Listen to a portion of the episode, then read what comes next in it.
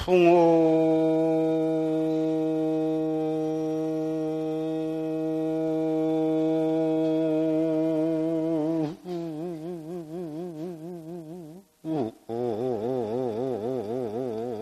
황여엄나건니. 난지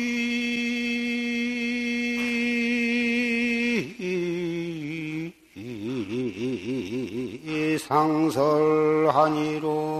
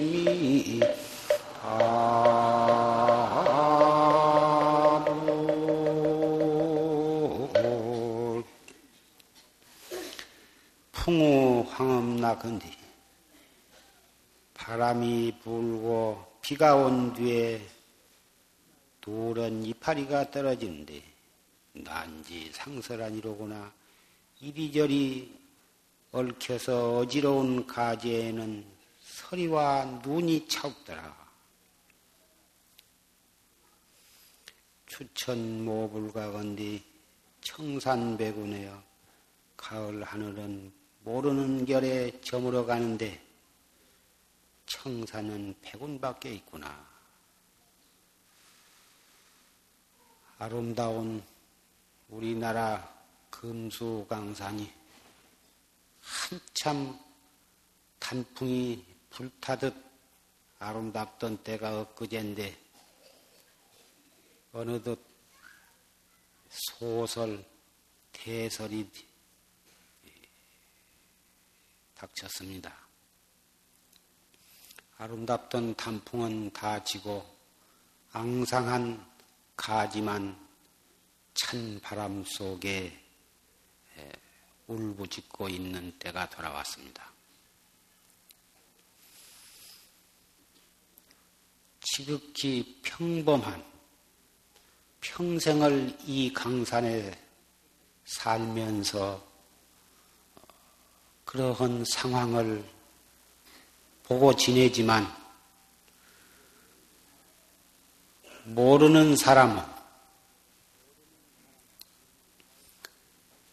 봄이 오면 꽃이 피고 가을이 오면 단풍이 지고 겨울이 오면 눈이 내리고 다못 의뢰의 계절 따라서 그러한 것으로 알고 봄에 등산 가고 가을에도 단풍놀이 가고 그저 그런 정도로 지나치고 말게 됩니다. 그러나 이 평범한 계절 따라서 산천의 모든 경계가 변화한 그 아무렇지도 않는 평범한 그런 상황이 우리가 목매지간에도 잊지 못하고 그 도리를 알기 위해서 목숨 바쳐서 도를 닦고 있는 그 사람에게 있어서 조금도 숨김없이 여지없이 그 도리를 자연히 설파하고 있는 사실을 누가 알겠습니까?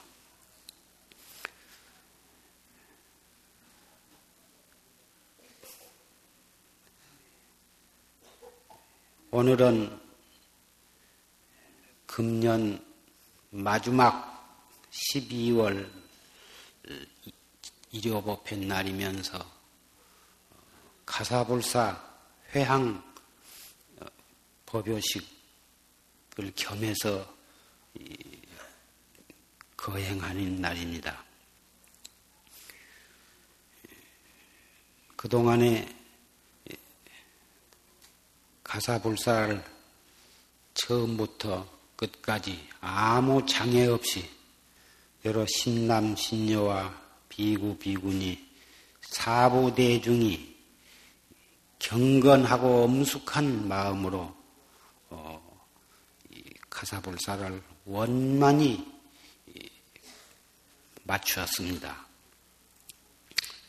진즉 맞췄지만 일은 끝났지만은 그 회향 법요식을 오늘 이 일요 법회와 아울러서 거행하기로 되어 있었습니다.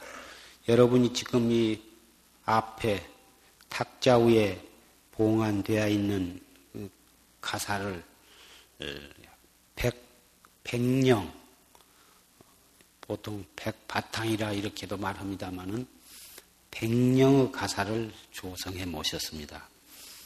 이, 여러분들께서 잘 아신 바와 같이 이 가사는 다섯 가지 덕이 있고 열 가지 이익이 있어서 그 크게 추려서 말한다면 그 오덕과 열 가지 이익이 있다 하지만 미세하게 자상하게 말한다면 입으로 다 말을 할 수가 없는 것입니다. 원나라 시대, 원나라 시대면 우리나라 고려 시대가 되겠습니다만은 그 원나라 순제, 예, 순제라고 하는 그 원순제 천자에게 한 공주가 있었는데 그 공주는 참 절세 미인이었었고 행실이 아름답었고 학덕이 높았었고 그러한 훌륭한 공주가 있었는데 예, 조정에서나 한간의 민간들이나 본 사람 안 본 사람 할 것 없이 그 공주 아름답고 우아하고 고상한 공주에 대한 소문이 자자해서 누구든지 한 번만 보면 그 공주를 잊을 수가 없을 정도로 그렇게 참 훌륭했었던 것입니다. 마치 그 조정에 젊은 관리 한 사람이 그 궁정에서 거닐고 있는 공주의 모습을 잠깐 보고서 완전히 아주 매혹이 되어가지고 자나깨나 공주의 그 삼삼한 얼굴과 거동이 잊을 수가 없어서 너무너무 그 혼자 짝사랑을 하게 되었던 것입니다. 예, 처음에는 자기 부모한테도 말을 하지 아니하고 혼자 아, 그 사모하고 그리워하고 그러다가 차츰차츰 어, 밥을 잘 못 먹게 되고 잠을 잘 못 자게 되니까 살이 빠지고 몸이 수척해졌던 것입니다. 그 어머니가 그 아들을 아들의 그런 모습을 보고 대관절 네가 무슨 걱정이 있어서 그렇게 잠을 못 자고 밥을 못 먹고 그렇게 살이 빠지느냐. 처음에는 말을 안 했지만 나중에는 결국 어, 점점 세월이 지내가다 보니까 아, 출근도 하지 못할 만큼 그렇게 되어서 어, 알아두게 되었던 것입니다. 그래서 마지막에 그 어머니에게 그 사실을 고백을 하게 되었습니다.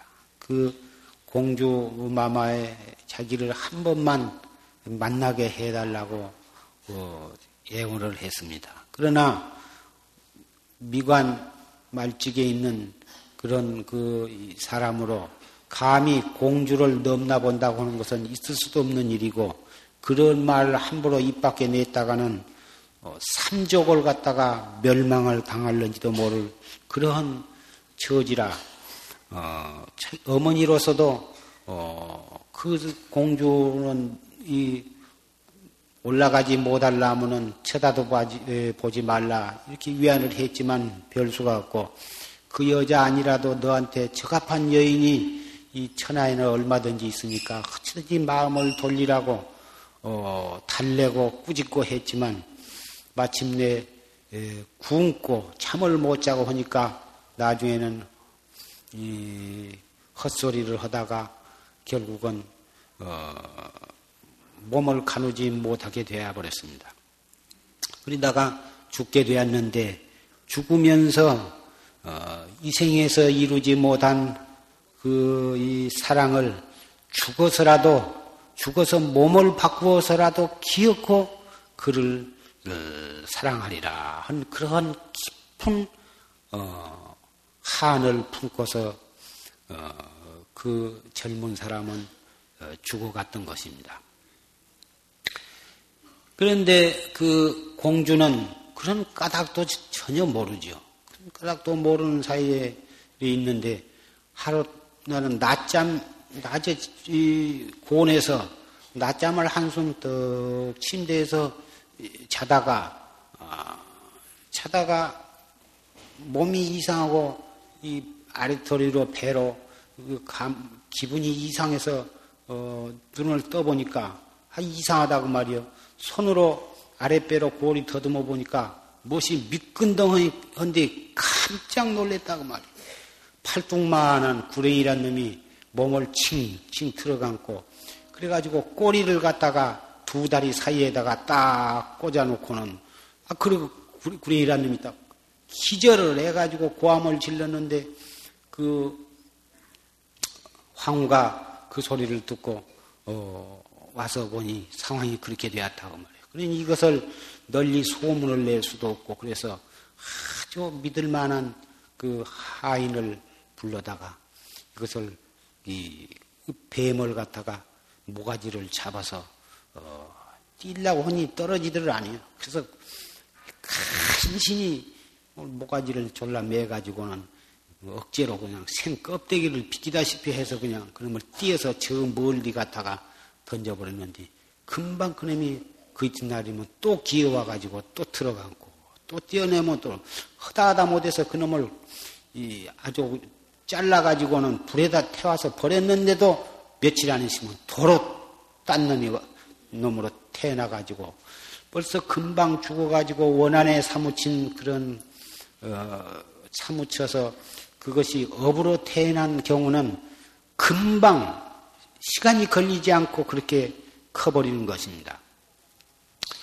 옛날에 그 운광법사란 법사는 참 법문을 하면은 하늘에서 꽃비가 쏟아지고 어떻게 법문을 잘하든지 바윗돌도 그 법문에 감동이 되어가지고 바윗돌도 머리를 끄덕끄덕 할 정도로 그렇게 참 그 설법을 잘하고 훌륭한 운광법사란 법사 스님이 있었는데 어떤 분이 그 운광법사가 법문을 하시기를 어, 시주것을 어,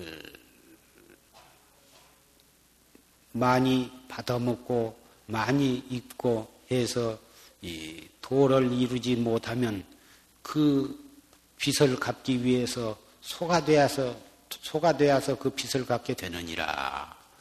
어, 그러니 죽어서 소가 되지 말기 위해서는 소가 되지 않기 위해서는 어쨌든지 밤낮을 가리지 말고 열심히 도를 닦으라 이런 요지의 법문을 설하셨는데 그 법문을 듣고 어떤 스님이 묻기를 그러면은 운광 큰 스님께서는 소가 되지 아니할 자신이 있습니까? 하고 여쭈니까 능히 녹일 수가 있다. 이렇게 대답을 했습니다. 그런데 그 운광법사가 죽, 죽어가지고 죽자마자 큰 황소로 어, 몸을 받아놨는데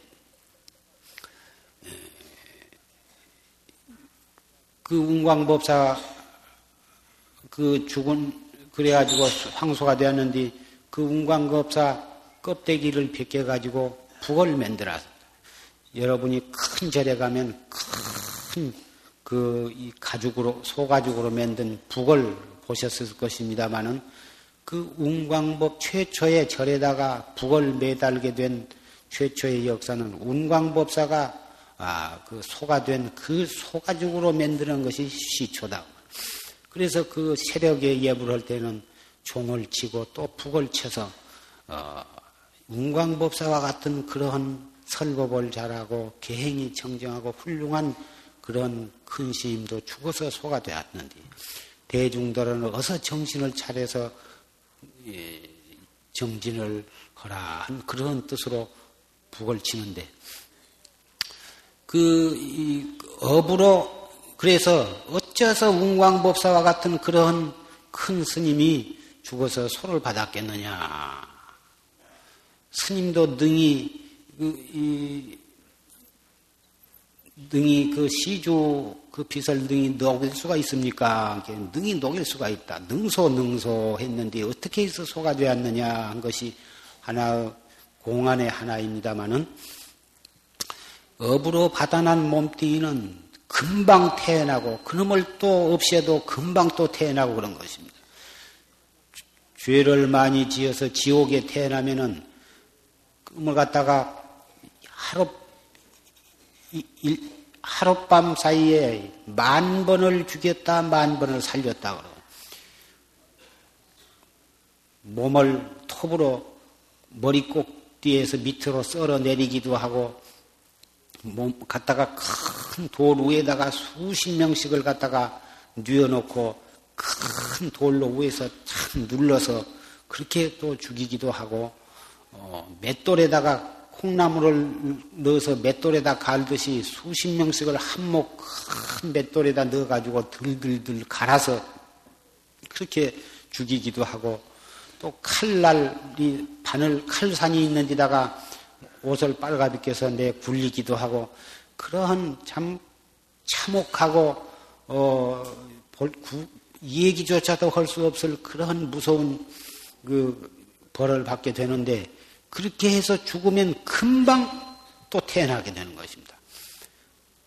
또 태어나면 또 죽이고 또 태어나면 또 죽이고 사람이 이렇게 태어나면은 한 10년 크고 한 20년 커야 겨우 사람 구실을 하는데 업으로 태어난 몸뚱이는 눈 한 번 깜박할 사이에 푹 커버리고 푹 커버리고. 그래서 이, 이 뱀을 갖다가 죽여버리면 또 태, 또 와서 그러고 죽여놓으면 새로 금방 또 생겨나가지고 또 와서 들어가고. 그래서 처음에는 극 비밀리에 그것을 띄어다 버리기도 하고 죽이기도 했는데 워낙 어, 자주 그래 놓으니 차츰차츰 그 비밀이라 하는 것은 사람은 속에다 두고 말을 안 하면은 비용이 나는 법이라. 결국은 소곤소곤 아는 사람한테만 극비밀로 귓속말을 한 것이 차츰차츰 번져가지고 온 조정이 다 알게 되고 만조 백관이 다 알게 되고 온 한간에 그 소문이 쫙 번져서 아무도 모르는 사람이 없을 정도로 다 알게 중국 전지에 다 알게 되었습니다. 그러니 비밀도 뭣도 없고 이제는 뭐 어떻게 해볼 수가 없으니까 약을 먹어도 소용없고 뱀한테 독약을 발라도 소용없고 잘라내도 소용이 없다고 말이에요. 그래서 할 수 없이 거지 복색을 하고 어, 강산 유람을 나섰던 것입니다. 황하 강변에도 황하를 몇 번을 건너고 양자강을 몇 번을 건너면서 중국 저 이 북쪽으로부터서 저 남해와 동쪽 서쪽을 가릴 것 없이 방방곡곡이 거지로 댕기면서 얻어먹고 댕기다가 중국도 갈 만한 데를 다 가고 나니까 다시 이제 한국에까지 왔던 것입니다. 고려.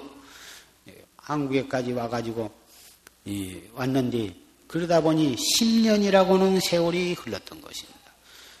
어디에 도달을 했냐 하면은 춘천에까지 왔어요. 춘천에 여러분이 가보신 분은 아시겠지만 거기에 청천강이란 큰 강이 지금 댐을 여러 개를 막고 그랬는데 그 이 청평강을 갖다가 이 건너 건너게 되었던 것입니다. 그를 건너니까 거기 이제 이, 건너 가지고 어, 가니까 청평사라한 절이 있다는 말을 듣고는 예, 내가 이 절 가까이 왔으니 절을 한번 예, 예, 부처님께 절이나 하고 와야겠다 그런 말 마음을 먹고 있는데 아, 사람들이 자꾸 그 절로 들어가고 오고 들어가고 야단이다 그 말이에요. 절에서 무슨 좋은 행사가 있습니까? 가사불사를 한다. 그럼 내가 가사불사를 한지를 구경을 해야겠다. 그러고 그러니 뱀의 몸에 들어감긴 채 그걸 갈 수도 없고 그래서 뱀 보고 너 여기 잠깐만 기다리고 있어라. 그러면 내가 이 가서 부처님께 절도 하고 가사불사를 하는 것을 구경을 하고 올 테니 가자. 여기 좀 있으라. 아, 처음에 가려고 떨어지지 아니하니까 10년을 단 한 번도 떨어진 일이 없으니까 그냥 가려고 하니까 몸띠를 감고 있는 뱀이 요동을 부리면서 막 그 반대를 한다고 말이요. 그래서 왜 그러냐? 예, 내가 그러면은 네가 그렇게 가기 싫어서 그런다면은 나만이라도 잠깐 갔다 올 테니까 여기 있거라. 내가 도망가봤자 어디를 도망가겠냐? 나는 이제 너하고 10년을 살아왔으니 너를 띄어내버리고 도망갈 수도 없고 그런 생각도 없으니까 차마 너 같은 흉한 몸띠를 몸에다가 감고 부처님한테 내가 갈 수가 있느냐? 그러니 네 여기 큰 바위에 가만히 여기 좀 기다리고 있으라.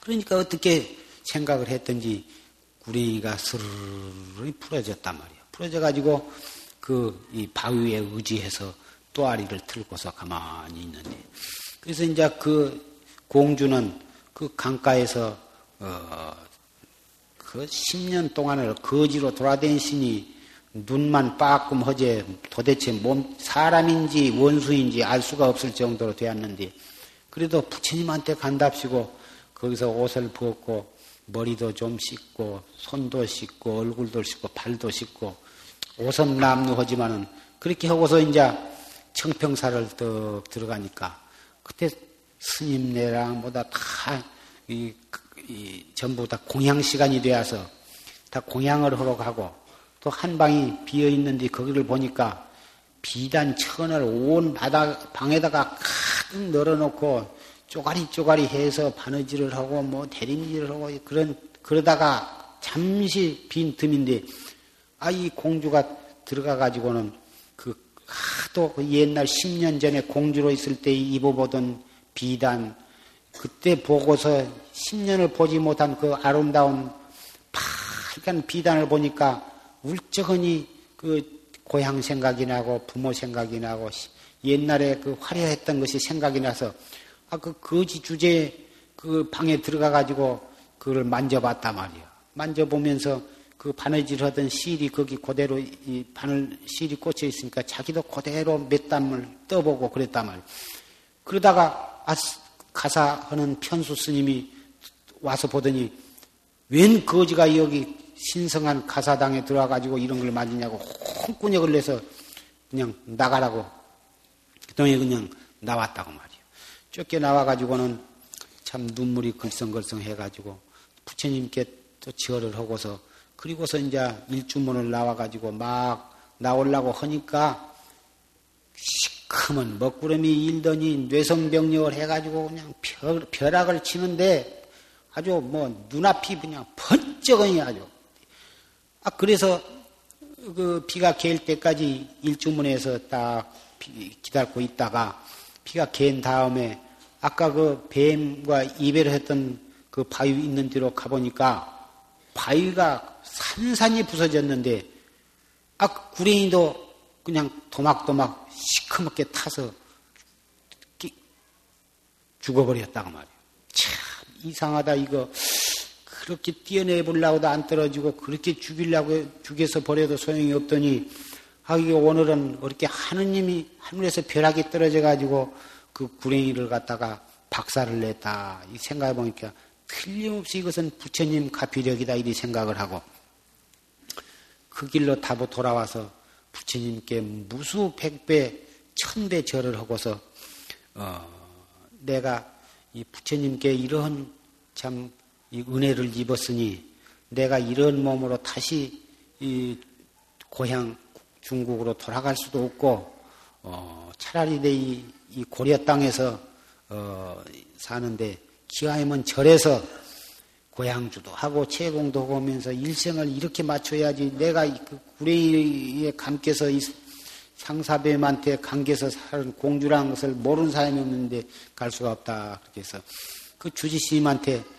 부탁을 해서 내가 여기서 이 고향주라도 하면서 여기서 살 수가 없겠습니까? 연불 하면서 이렇게 살고 싶습니다. 그러니까 그 어지가 무슨 쓸데없는 소리를 하냐고 처음에는 아주 상대도 안 하더니 몇 번을 간청을 하고 말 안 들으면 또 부처님께 가서 저러고 와서 또 그러고 또 그러면서 자기 과거 얘기를 쭉 얘기를 하니까 아, 주지스님이 그 말을 듣고 감동이 되었던지 그러면 예, 여기서 연불도 하고 고향주를 하면서 대중 시봉도 하면서 여기 좀 있어 보라고. 그래서 이제 이제 본격적으로 목욕을 하고 옷을 주어서 옷을 갈아입고 그래가지고 일심정력으로 고향주를 하고 채공도 하고 나물도 가꾸고 해서 그 몇 달이 지냈습니다.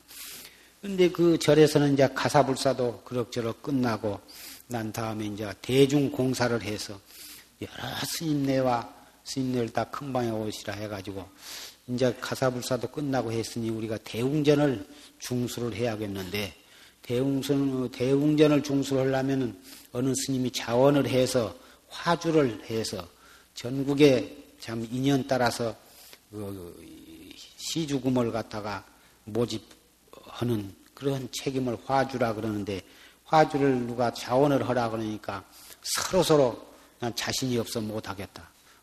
서로 서로 안 하려고 뒷공문이를 빼. 그, 그 말을 벽 문 밖에서 듣고서 그 공주가 그 화두는 저한테 맡겨 주십시오. 제가 하겠습니다. 어떻게 그런 책임을 할 수가 있겠느냐? 처음에는 가당치 않게 생각을 했지만 하도 간곡히 나한테 일림만 해주신다면 내가 한번 해보겠다. 그래가지고 그래서 그 공주가 편지 두 장을 써가지고 하나는 춘천 부사한테 보내고 하나는 강원 감사한테 보내가지고 보냈는데 그 내용이 무엇이냐면은 예, 자기는 저 원나라 공주로서 예, 한국에까지 왔다가 지금 이렇게 이 저 청평사에 머무르게 되었는데 이그 법당을 갖다가 이번에 중수를 하게 되었으니 어찌든지 춘천 부사와 강원 감사가 여기에 적극 협조를 해 주셔야겠다 한 내용의 편지를 보내니까 편지를 받자마자 즉각 감사와 부사가 부활을 거느리고 그 청병사에까지 도달했습니다. 그렇지 않아도 어, 원나라에서 참 원나라 조정에서 기별이 오기를 공주가 혹 고려 땅에 건너 어, 갔을는지 모르니 자세히 봐가지고 찾아서 잘 좀 보호를 좀 해달라고 그런 그 요청이 있었는데 전혀 소식을 모르다가 이렇게 알았다. 그렇게 와서 반갑게 와서 인사를 하고서 그래서 그 감사와 감사가 조정회까지 또 보고를 해가지고 아주 이 참 불사를 갖다가 그 엄청나고 거창한 불사를 원만하게 예, 예, 맞추어서 6.25그 전까지도 어, 그 절이 쭉 유지, 유지를 해오다가 6.25 동란 때 그게 타버렸습니다. 타버리고 난 뒤에 또 그 절을 중수를 했다고 그럽니다. 여러분이 혹 어, 청평댐이나 거기를 가실 기회가 있으면은 그 청평사라는 절을 한번 찾아가 보시고 그러한 가사불사와 유래가 있는 상사뱀 그, 그 전설이 있는 곳을 한번 찾아가 보신 것도 재미가 있으리라고 생각을 합니다. 이것은 하나의 어, 예를 들었습니다마는 이러한 이 원나라 공주의 일화뿐만이 아니라 가사불사는 수없이 그런 일화를 어, 가지고 있는 것입니다.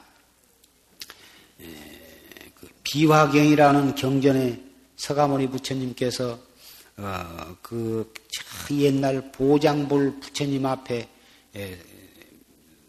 서약을 하시기를 어, 제가 만약에 성불 한 날에는 그때 가사를 그때 성불한 뒤에 내가 입고 나의 제자들이 입는 그 가사불사에 동참을 한 사람이나 그 가사를 입는 사람이나 그 가사를 존중한 모든 사람들이 모두 다 다섯 가지 공덕이 있게 되기를 서약합니다. 아미타불도 법장 비구라 하는 그 스님으로 있을 때 마흔여덟 가지에 대한 원을 세워서 내가 마흔여덟 가지의 원을 성취할 수 있을 때 있기 전에는 성불하지 않겠습니다. 그렇게 원을 세우고 도를 닦아서 결국은 마흔여덟 가지의 원을 성취할 수 있게 되어서 성불을 하시게 된 것입니다. 역시 서가모니 부처님도 어, 보장불 앞에 예, 서약을 하시기를 가사를 누구라도 가사를 일념으로 존중히 여긴 예, 어떠한 어, 중한 죄를 지은 비구 비구니나 우바새 우바이도 그 죄가 소멸이 되고 삼승의 도를 성취할 어, 수기를 받게 하여지이다. 또 둘째는 하늘나라의 천룡이나 또는 사람이나 귀신도 가사를 조금만큼이라도 가사를 존중히 여기면은 어, 삼승법에서 물러나지 않게 하여지이다. 또 셋째는 어떤 귀신이나 모든 사람들도 가사에 가사불사하고 남은 조그마한 쪼가리 하나라도 몸에 지니게 되면은 그 사람은 평생 동안 음식에 배고픈 일이 없이 예, 없게 하여지이다. 고생고생해도 배고픈 고통만큼 큰 고통은 없다고 그러는데 이 가사 쪼가리 조그마한 거 하나만 몸에 지녀도 어디를 가서 무엇을 하고 살더라도 배고프는 고통을 면케 한다.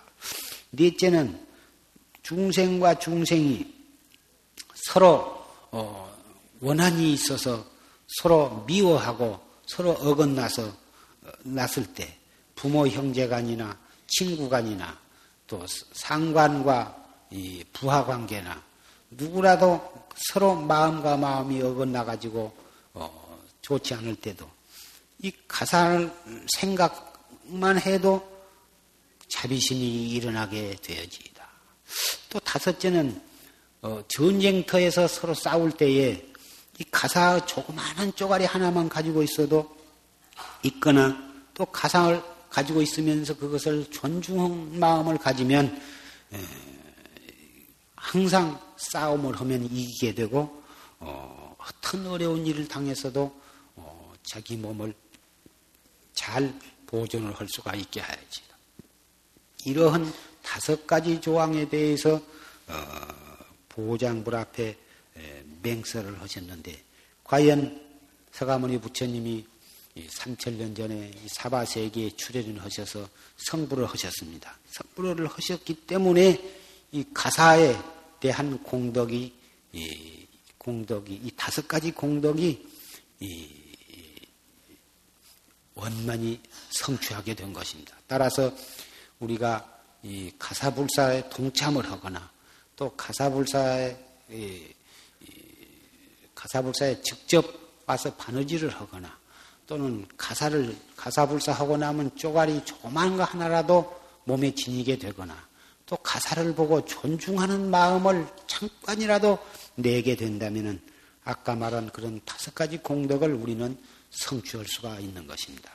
이런 말씀이 비화경이라고는 경전에 분명히 쓰여 있는 것입니다.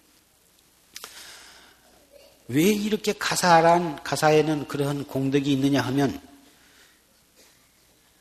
이 가사를 수하고 어, 가사는 성불을 한 부처님으로부터 어, 기원성한 도인에 이르기까지 또 앞으로 견성 성불하기 위해서 도를 닦는 모든 수행자들이 이것을 수하는 그러한 법복이기 때문에 이 법복에는 그만한 공덕이 있는 것입니다.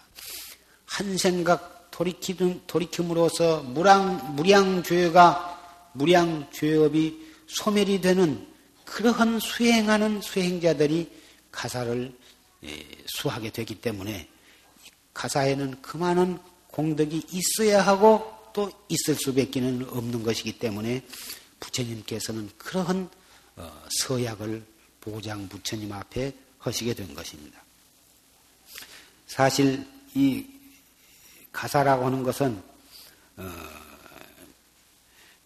몸을 가리우는 어, 인도에 오신 것입니다.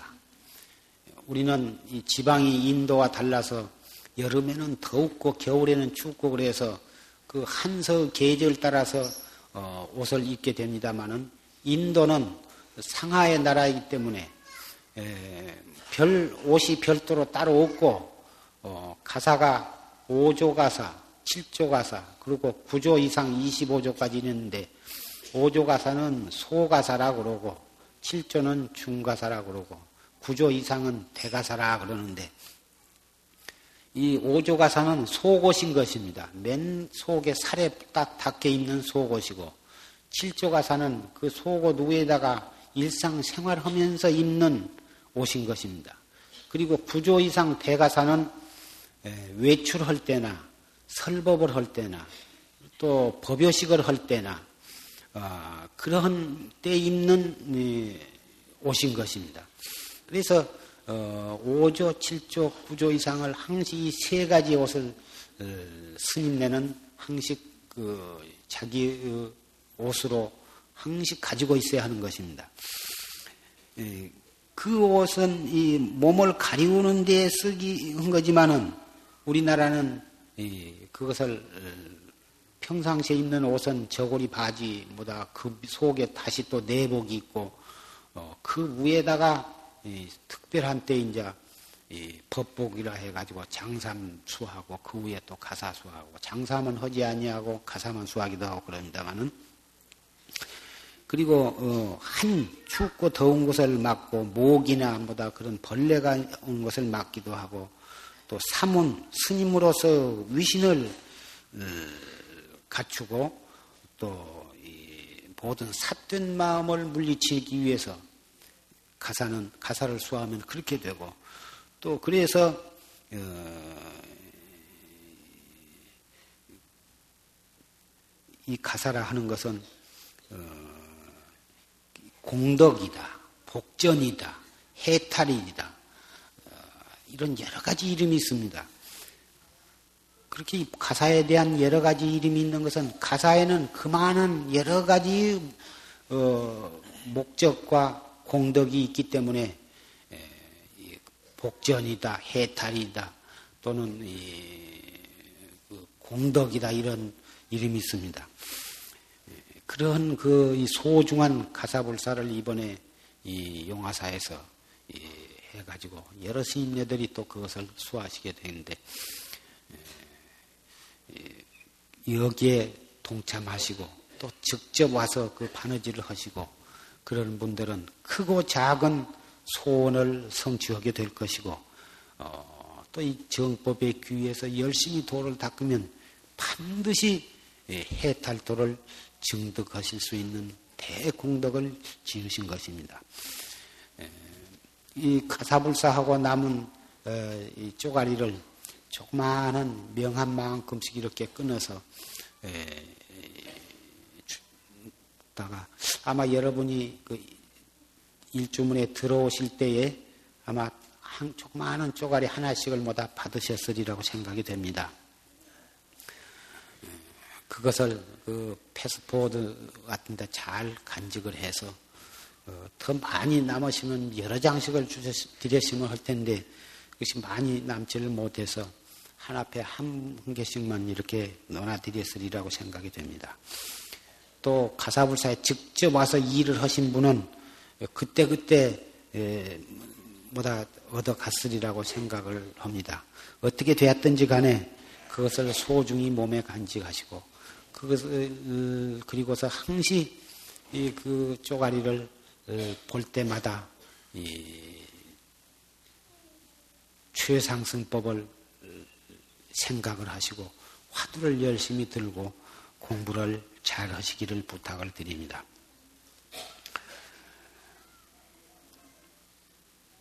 사주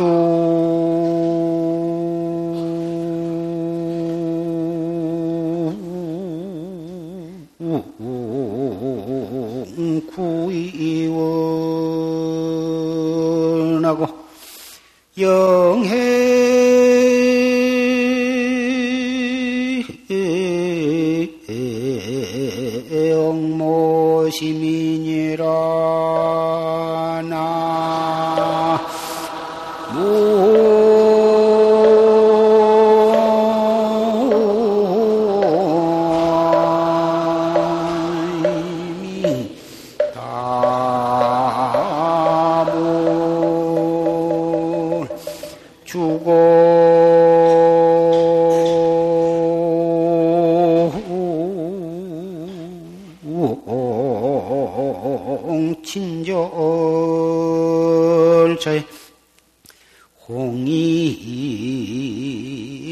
사중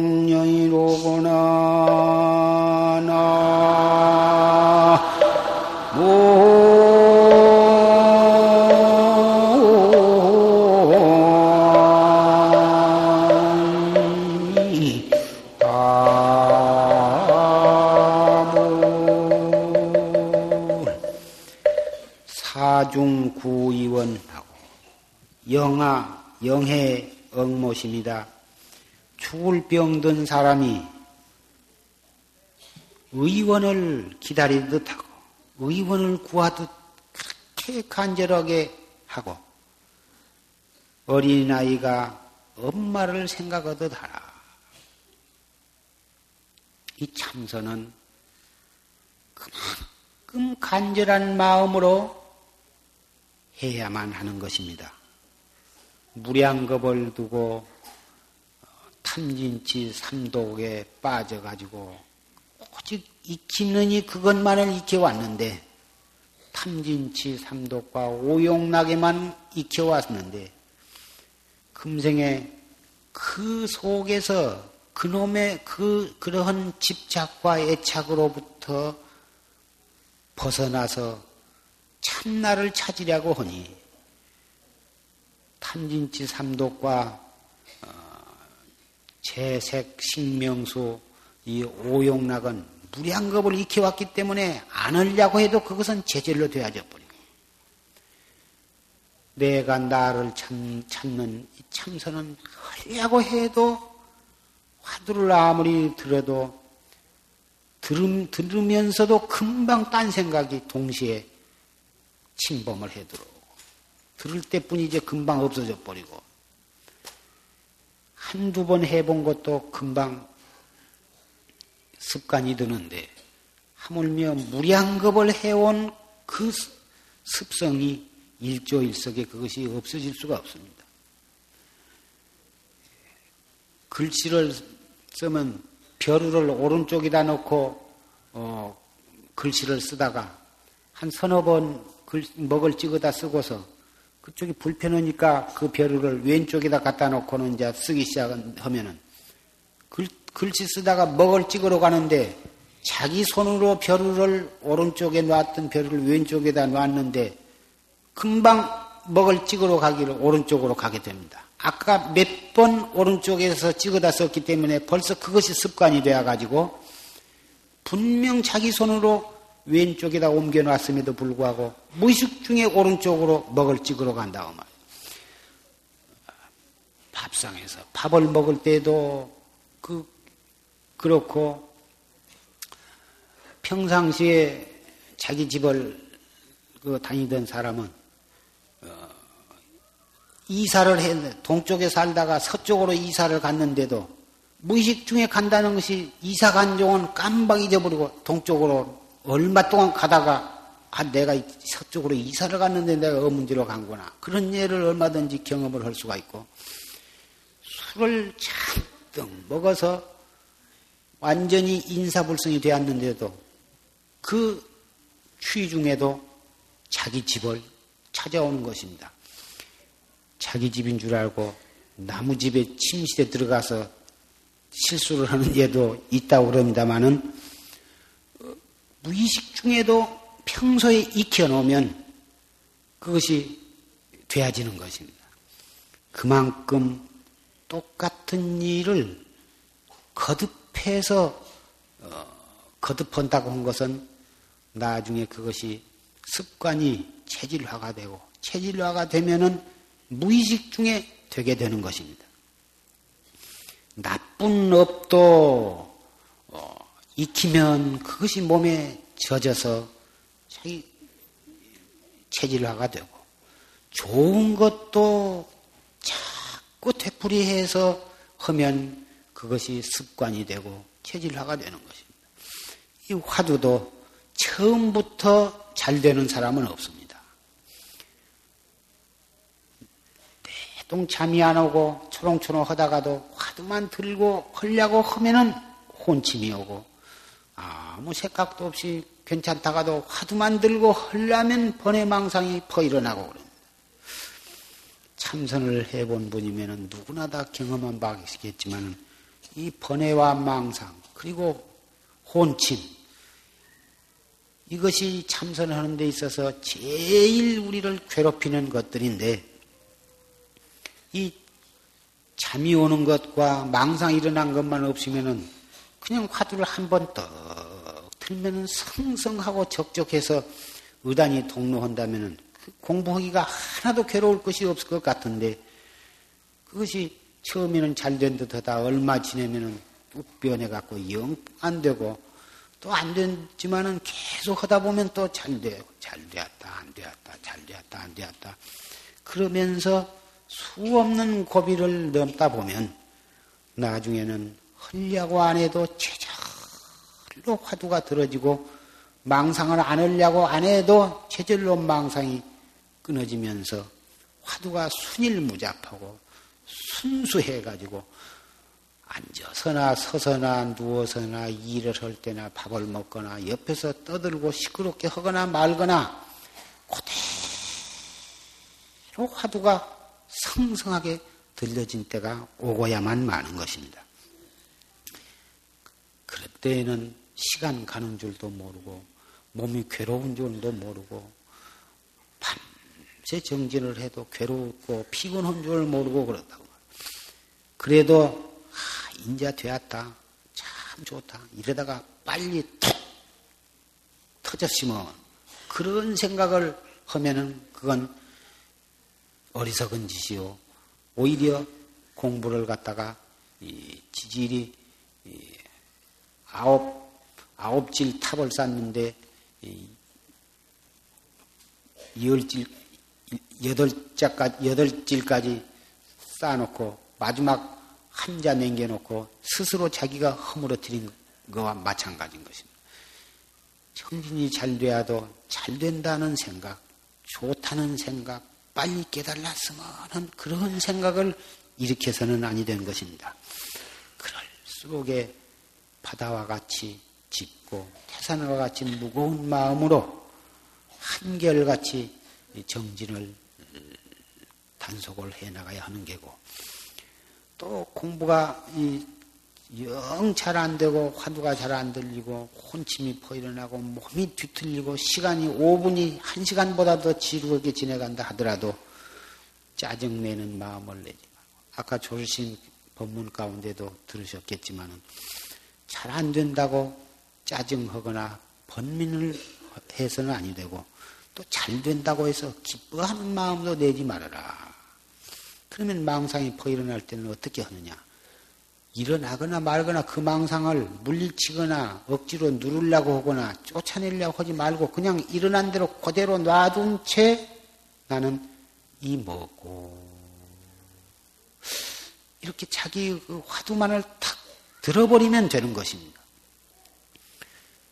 그놈을 쫓아버리려고 그러고 억지로 누르려고 하면은 화두가 잘 들리기 커녕은 누르려고 하는 그, 그 망상이 하나 더 일어나게 되는 게고 그 파도 일어나는 파도를 없애기 위해서 그 파도를 없애려고 손으로 누르거나 손으로 갖다가 그 없애려고 하면은 새로운 파도가 일어난 거와 마찬가지인 것입니다.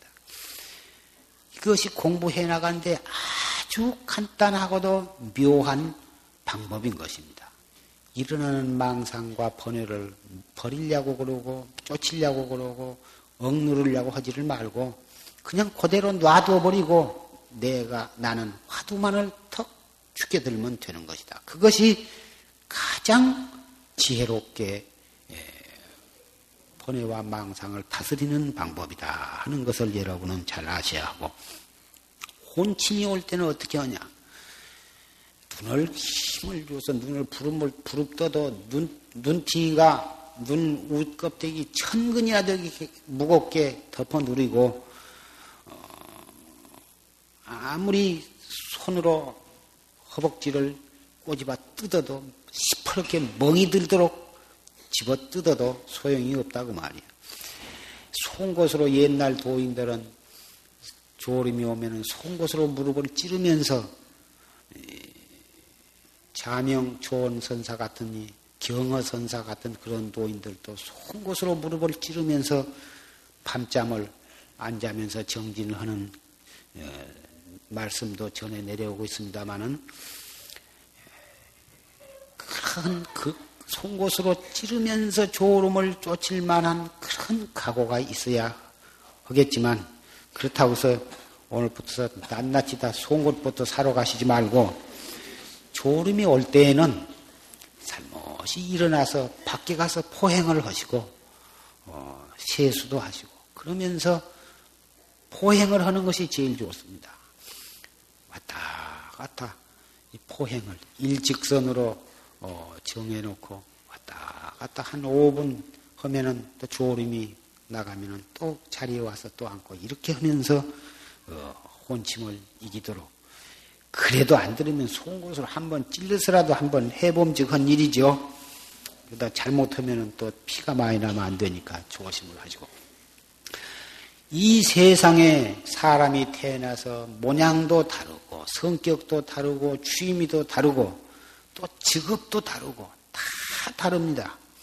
각기 다 자기 소질 따라서 능력 따라서 서로 남녀 간에 결혼을 하고 직업을 가지고 살게 되는데 다 이것이 일장춘노입니다. 과거에 지은 업으로 서로 만나 업으로 이 만나서 부부간이 되고 부모 자식간이 되고 며느리가 되고 시어머니가 되고 친구간이 되고 형제간이 되어서 이렇게 만나서 사는데 이건 참 어찌 해볼 수 없는 현실입니다. 그러나 이것은 업으로 만나졌기 때문에 인연이 닿으면 또 헤어지게 됩니다. 생리별도 하고 사이별도 하고 해서 헤어지는데 지내놓고 보면 이것은 분명히 꿈에 지내지 못한 것입니다. 마치 꿈꾸고 있는 동안에는 호랭이를 보면 진짜 무섭고 뱀이 달라들면 진짜 무섭고 어디서 좋은 보물을 얻으면 진짜 기쁘고 깨놓고 보면은 허망하기가 그지할 수가 없고 어, 하나도 무서울 것도 없고 좋아할 것도 없지만 실제 그 꿈을 꾸고 있는 동안에는 조금도 틀림이 없는 현실입니다. 그와 같이 인생살이도 어, 깨닫기 전에는 분명히 현실입니다. 또 버릴 수도 없습니다. 피할 수도 없습니다. 자기에게 주어진 것은 충실히 최선을 또 다 해야 합니다. 꿈이니까 에이 끝까지 그 소용없다. 가정도 버려부르고 재산도 버려부르고 뭐 직장도 버려부르고 사업도 다 팽가치라. 부처님은 그렇게 말씀을 하시지 않았어요. 특수한 사람에 한해서는 목숨을 바치고 오직 이 한 일만을 할 각오가 쓴 사람은 그걸 버리고 출가할 수가 있지만 일반 청신사 청신녀는 자기에게 주어진 책임, 남편으로서 아내로서 부모로서 자식으로서 또는 관리로서 농사 짓는 사람, 장사하는 사람, 각기 자기에게 주어진 책임을 충실히 하면서 그 가운데에 자기 마음 닦는 공부를 해라. 이렇게 부처님께서는 법을 설하신 것입니다. 부에 남은 절로 가서 중이나 되어 보니까 몇 번을 생각하다가 또 부해가 풀어지면 언제 절 생각 잊어버리고 여보 어쩌고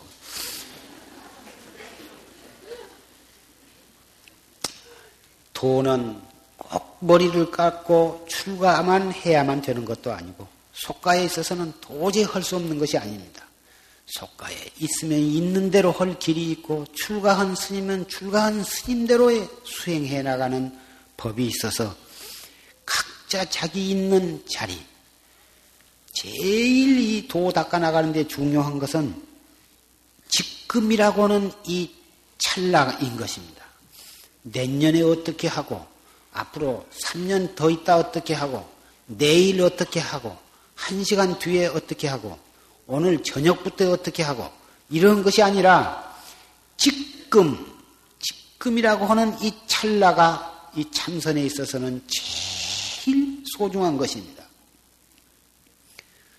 오늘 오늘 법문을 들었으니까 오늘은 그럭저럭하고 내일 아침부터 허리라 그런 생각을 가지셨다면 그분은 벌써 틀려버린 것입니다. 지금 이 법당에 앉아 있는 이 찰나, 이 찰나의 생각을 돌이켜야 합니다. 이 뭐고. 한 시간도 멀고, 1분도 멀어요. 지금 이 찰나, 지금이라고는 이 찰나는 우리가 시간으로 딱 찍을 수가 없습니다. 딱 찍어도 이미 지나가 버리는 과거인 것입니다. 번개불을 어, 갖다가 우리가 잡을 수 없는 것처럼 어, 아무리 잡으려고 해도 번개불은 지나가 버리고 없는 것처럼 지금이라고는 이 시간도 우리는 잡을 수가 없습니다. 그래서 잡을 수 없는 그 찰나에 이먹고. 이렇게 해나가면 일어서면서 하고 걸어가면서 하고 일하면서 하고 밥 먹으면서 하고 차 타면서 하고 집으로 돌아오면서 하고 집으로 돌아와서 하고 세수하면서 하고 발 씻으면서 하고 옷 갈아입으면서 하고 이런 것이지 언제 뒤로 미루고 그 사람은 안 되는 거예요. 이 한 생각 한 생각 그 찰나찰나 좋은 생각이 일어나거나 나쁜 생각이 일어나거나 속이 상하거나 기쁘거나 슬프거나 그때 그때 그 찰나찰나를 단속을 할 줄 아는 사람은 비로소 공부를 할 줄, 하는 사람이라 할 수가 있는 것입니다. 너무너무 바빠서 못한다. 아들 뭐 대학 입시 준비 때문에 못한다. 대학만 들어가 놓으면 이제 조금씩 해볼라 그럽니다. 뭐딸 시집 보내놓고 헐랍니다. 그거 다 틀어져 버리고 김장이나 해놓고 하려면 그것도 틀어져 버리는 다 틀어져 버리는 이건 자기가 자기 일찰나 일차를 단속할 때에 자기 생사 문제가 해결이 되는 것이지. 왜 그러냐면 생사는 다른 데에서 있는 것이 아니고 한 생각 에서 생사가 생겨난 것입니다. 탐진치 하지만은 딱 꼬집어서 말하면 생각이거든. 한 생각이거든. 오용나 해도 더 다구쳐 생각해 보면 그것도 한 생각이에요. 천당 그것도 한 생각에서 지옥도 한 생각에서 한 생각 일어나는 것을 가만 놔두면 그놈이 예, 차츰차츰 커가지고 행동으로 나타나가지고 살생도 하고 도둑질도 하고 사음도 하고 거짓말도 하게 되는데 한 생각 딱 일어나서 그것이 행동으로 옮겨지, 옮겨지기 전에 그때 탁 돌이켜서 이 먹고 해버리면 살생도 안 오고 끝나고 도둑질도 안 오고 끝나고 사음도 안 오고 끝나게 되는 것입니다. 그래서 지옥 천당을 한 생각 돌이킴으로써 미연에 부셔버린 것입니다. 그래서 여러분이 법성계도 보시면 어, 일념 즉시 무량겁이요. 무량원겁이 즉 일념이다. 이건 법성계는 화엄경의 그 80경 화엄경을 갖다가 간단한 몇 주로 그 글로서 의상대사께서 그 지어 놓으신 것인데 그 법성계의 뜻만 알면 화엄경의 진리가 그 속에 다 들어있는 것입니다. 그 진리가 무엇이냐 하면은 한 생각이요, 한 생각. 이 한 생각, 이 찰나 속에 십세 고금과 시방 모든 세계와 삼세 재불이 그 속에 다 들어있고, 어, 육도 윤회도 그 속에 들어있고, 천당 지옥도 그 속에 다 들어있는 것이다. 그 말이에요. 그러니, 이 먹고 한마디, 이 먹고 하면 그 속에 화엄경이 다 들었고, 팔만 대장경이 다 들었고, 삼세 제보를 친견하는 도리도 그 속에 다 들어있고, 육도 윤회를 갖다가 끊어버리는 도리도 바로 그 속에 있는 것입니다. 그래서 이것을 갖다가 어, 최상승법이라 하시고, 이, 이 무엇고, 이, 어째서 정전백수자라 했는고, 이 화두법, 이것은 어, 용궁에 있는 대장경 속에도 안 들어있다. 이 사바세계에 있는 경전은 많이 불타워서 없어지기도 하고 어, 부처님께서 설하신 법문이 일부만이 전해 내려오지 그 전부가 다 있는 것이 아닙니다. 중간에 설사 결집을 해놨다 하더라도 외도들에 의해서 많이 소각을 당해버리고 전해 내려온 것은 그 일부에 지내지 못하는데 용궁에는 부처님이 설하신 모든 법문이 다 거기에는 수장이 되어 있습니다. 그런데 그 용궁에 있는 장경 속에도 정전백수자, 판치생모 이런 화두법, 최상승법인 이 화두법은 없다 이것입니다.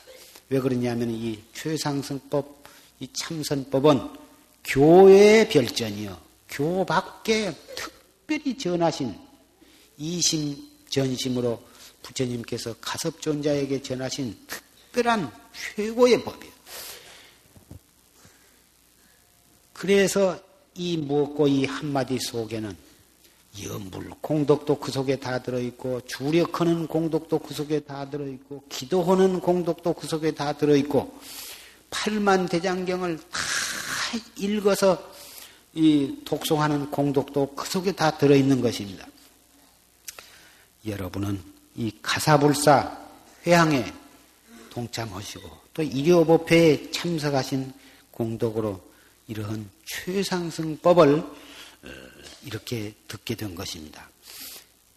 가사불사를 하는 목적은 꼭 가사가 없어서 가사를 하는 뒤에 목적이 있는 것이 아니고 이 가사불사를 통해서 여러분에게 최상승법을 설해서 믿고 실천하게 해드리는 데에 궁극의 목적이 있는 것입니다. 가사불사 동참했고 그 얻기 어려운 쪼가리도 가사불사 할 때 틈틈이 훔쳐도 않고 또 그런 데다 오늘 또 이렇게 얻었으니까 나는 이거 딸 줄 것도 있고 아들 줄 것도 있고 며느리 줄 것도 있으니까 이제 아무 걱정이 없다고 아주 흐뭇해 하시겠지만 정말 이먹고 한마디 한 것이다 된다면 가사불사 해가지고 쪼가리 가지고 있는 것이다 되겠습니까? 물론 그 쪼가리 가진 그 공덕도 대단한 것이어서 말로서 다 할 수가 없습니다만은 이먹고 한마디를 하시면 천 쪼가리 만 쪼가리를 몸에다가 열 거듭 백 거듭을 감은 것보다도 더, 더 훌륭하고 더 안전하고 더 편안한 도리가 있는 것입니다.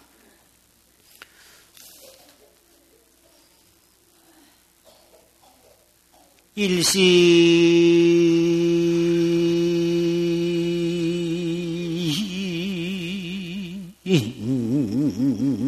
진영여여 만사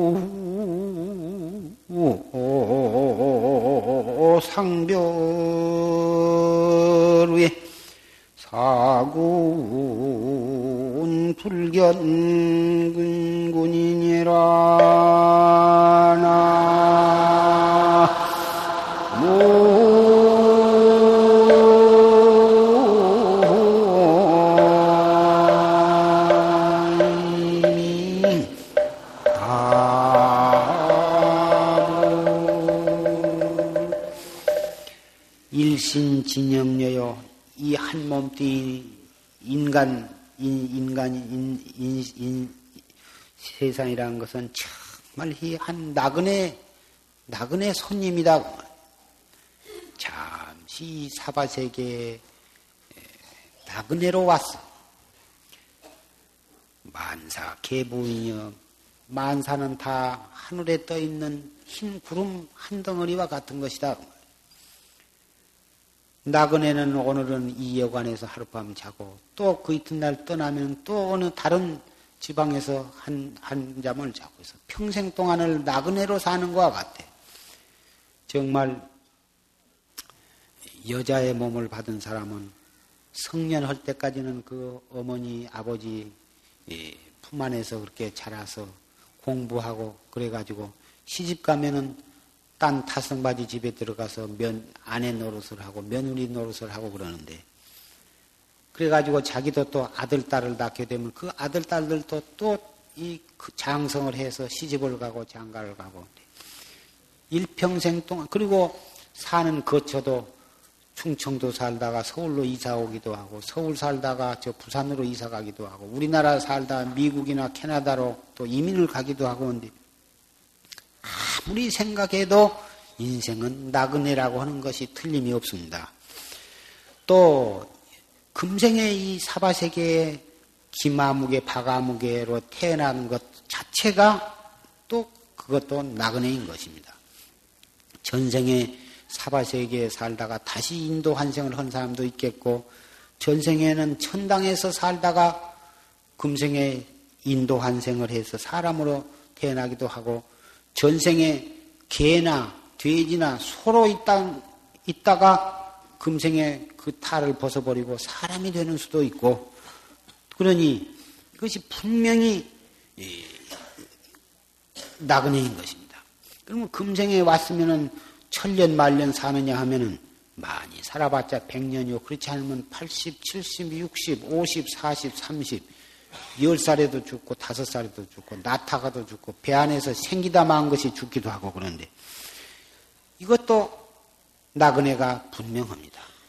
여행을 하다 보면 비 맞기도 하고 눈을 맞기도 하고 차 타기도 하고 걸어가기도 하고 차가 뒤집어져서 다치기도 하고 배 타다가 넘어지기도 하고 참 인생살이라는 것이 나그네라고 한 말이 얼마나 적절한 표현인가를 알 수가 없습니다. 세상 만사는 뜬구름과 같다. 한 말도 참 적절합니다. 가난하던 사람이 부자가 되고 부자가 가난해지기도 하고 엊그제 장관을 하다가 그만두고 참 그 이 평민이 되기도 하고 어, 천하를 호령하던 그러한 참 권리를 가지던 사람이 하룻밤새 죽기도 하고 또 이 감옥에 가기도 하고 어, 동서고금의 역사가 모두가 다 그렇습니다. 그래서 사람은 나그네라고 하는 사실을 분명히 안다면 하룻밤 여관에 방이 좀 춥기도 하고 덥기도 한데 그렇다고 해서 골낼 것도 없고 불행하다고 생각할 것이 없습니다. 자기 집에서는 편안하게 살다가 여행을 떠나면 고생이 되는데 그 고생하는 재미로 여행을 떠난 것이 아니겠습니까? 사바세계의 인생살이를 나그네라고 생각한다면 고생도 능히 참 재미로 참을 수가 있고 또 좀 잘 먹고 편안히 잔다고 해서 자기가 금방 뭐 크게 뭐 팔자가 핀 것도 아니거든. 사람으로 태어나서 부자로 살고 높은 벼슬을 하고 뭐 좀 권리를 있다고 해서 그것을 넘어 의시되고 어, 껐덕거리고 남을 없이 여기고 그럴 것도 없는 것입니다. 잘 살면 잘 사는 대로 못 살면 못 사는 대로 좀 더 느긋한 마음으로 여유를 가지고 재미스럽게 멋지게 인생을 살아가는 길이 바로 이 참선이라는 것입니다. 참선을 한 사람은 가난해도 불행하지 아니하고 어, 부자가 된다고 해서 그렇게 껐덕될 것도 없는 것입니다. 언제나 여유 있고 느긋하고 어, 멋지게 하나의 그 인생살이를 음, 그 연극처럼 생각하고 하나의 예술 작품으로 생각하고 살 수 있는 길이 이 참선법이라 하는 것입니다. 그렇게 산다면 불행이라고 하는 것도 있을 수가 없고 어, 온 세계도 어, 싸움이라고 하는 것이 없어지리라고 생각합니다. 더군다나 이 집안에도 그런 마음으로 온 식구가 산다면 지방은 온통 화기가 애하고 모든 일이 참 재미있고 흐뭇하고 여유있게 살 수 있게 되리라고 생각합니다. 그래서 최초의 근본은 한 생각 단속한 일이 자기의 일생을 행복하게 하고 자기 온 가정을 행복하게 하고 온 사회 국가를 행복하게 하고 인류를 행복하게 하고 그래가지고 영원한 진리의 세계에서 모든 사람이 서로 만나서 살 수 있는 길이라 하는 것입니다. 이 불법은 그래서 위대하다는 것이고, 어, 그래서 이 불법을 위해서는 삼세 재불과 역대 조사가 이 일대사를 위해서 목숨을 바치시고, 그리고 거기에서 끝나는 게 아니라 세세생생의 수없는 목숨을 바치면서 중생을 이 진리의 세계로 이끌으신 데 연연이 없는 것이 바로 여기에 있는 것입니다. 서가모니 부처님은 왕궁의 부귀를 헌시자까지 버리시고 설산에 들어가셔서 이 도를 이루신 다음에 80세를 일기로 열반에 드실 때까지 앉을 자리 더울 겨를이 없이 일평생 동안 인도 오천축을 갖다가 예, 유행을 하시면서 중생교화를 하시는 것도 바로 이 도리를 위해서인 것입니다. 부처님이 중생을 제도하신다 그러는데 뭐 물에 빠진 걸 갖다가 건져내는 것처럼 그런 그런 건진 것이 아니라 중생도 깨달을 수 있다. 중생이 본래 부처다. 부처니 중생이니 선인이 악인이 하는 중생은 그런 어, 생각의 어, 쇠사슬에 얽혀 가지고 거기에서 벗어나지 못하는 것입니다. 본래 중생과 부처가 부처가 다른 것이 아니고 깨달음과 미한 것이 둘이 아니라고 하는 그 도리를 깨우쳐 준다면 거기에서 어, 해탈을 얻게 되는 것입니다. 중생은 그러한 소견을 어, 씻어주기 위해서 오신 것인 것입니다. 그것 씻어준 것이 바로 그것이 중생교화인 것입니다. 최상승법은 언제나 우리와 가까이 있다고 하는 것. 책도 펴기도 전에 이미 예, 우리 앞에 부처님의 법이 설해져 있는 것인 것입니다. 입을 벌리기 전에 이미 연불이 그 속에 되어져 있는 것이고 경을 읽고 있는 것이며 설법을 듣고 있는 것입니다. 그렇게 눈을 감아놨더나 언제나 부처님을 칭견하고 부처님 법문을 듣고 또 자기 자신도 불법을 설하는 도리가 바로 이 최상승법이라. 이상으로서 일요법회와 또 가사불사 효양 법원을 마칩니다.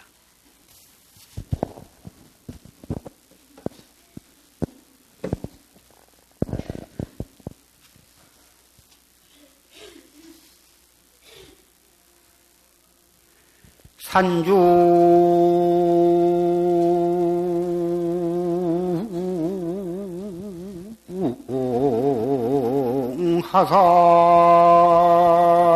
하삭인고 청산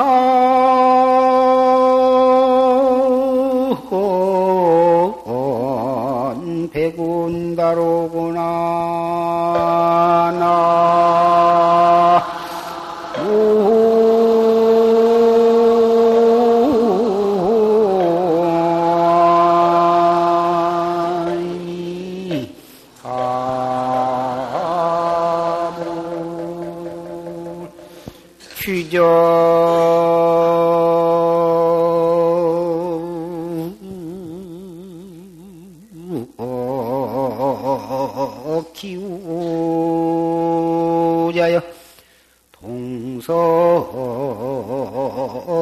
임자 아제로구나 나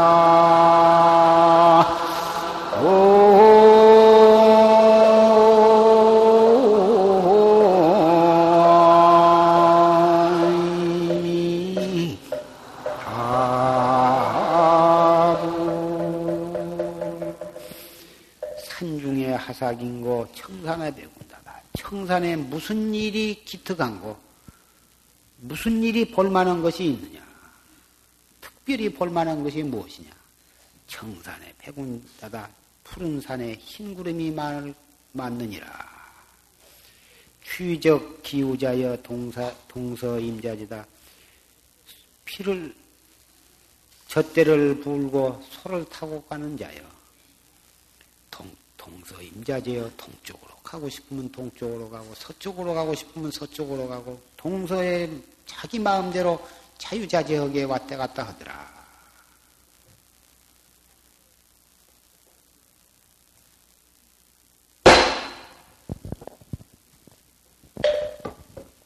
일어서 주십시오.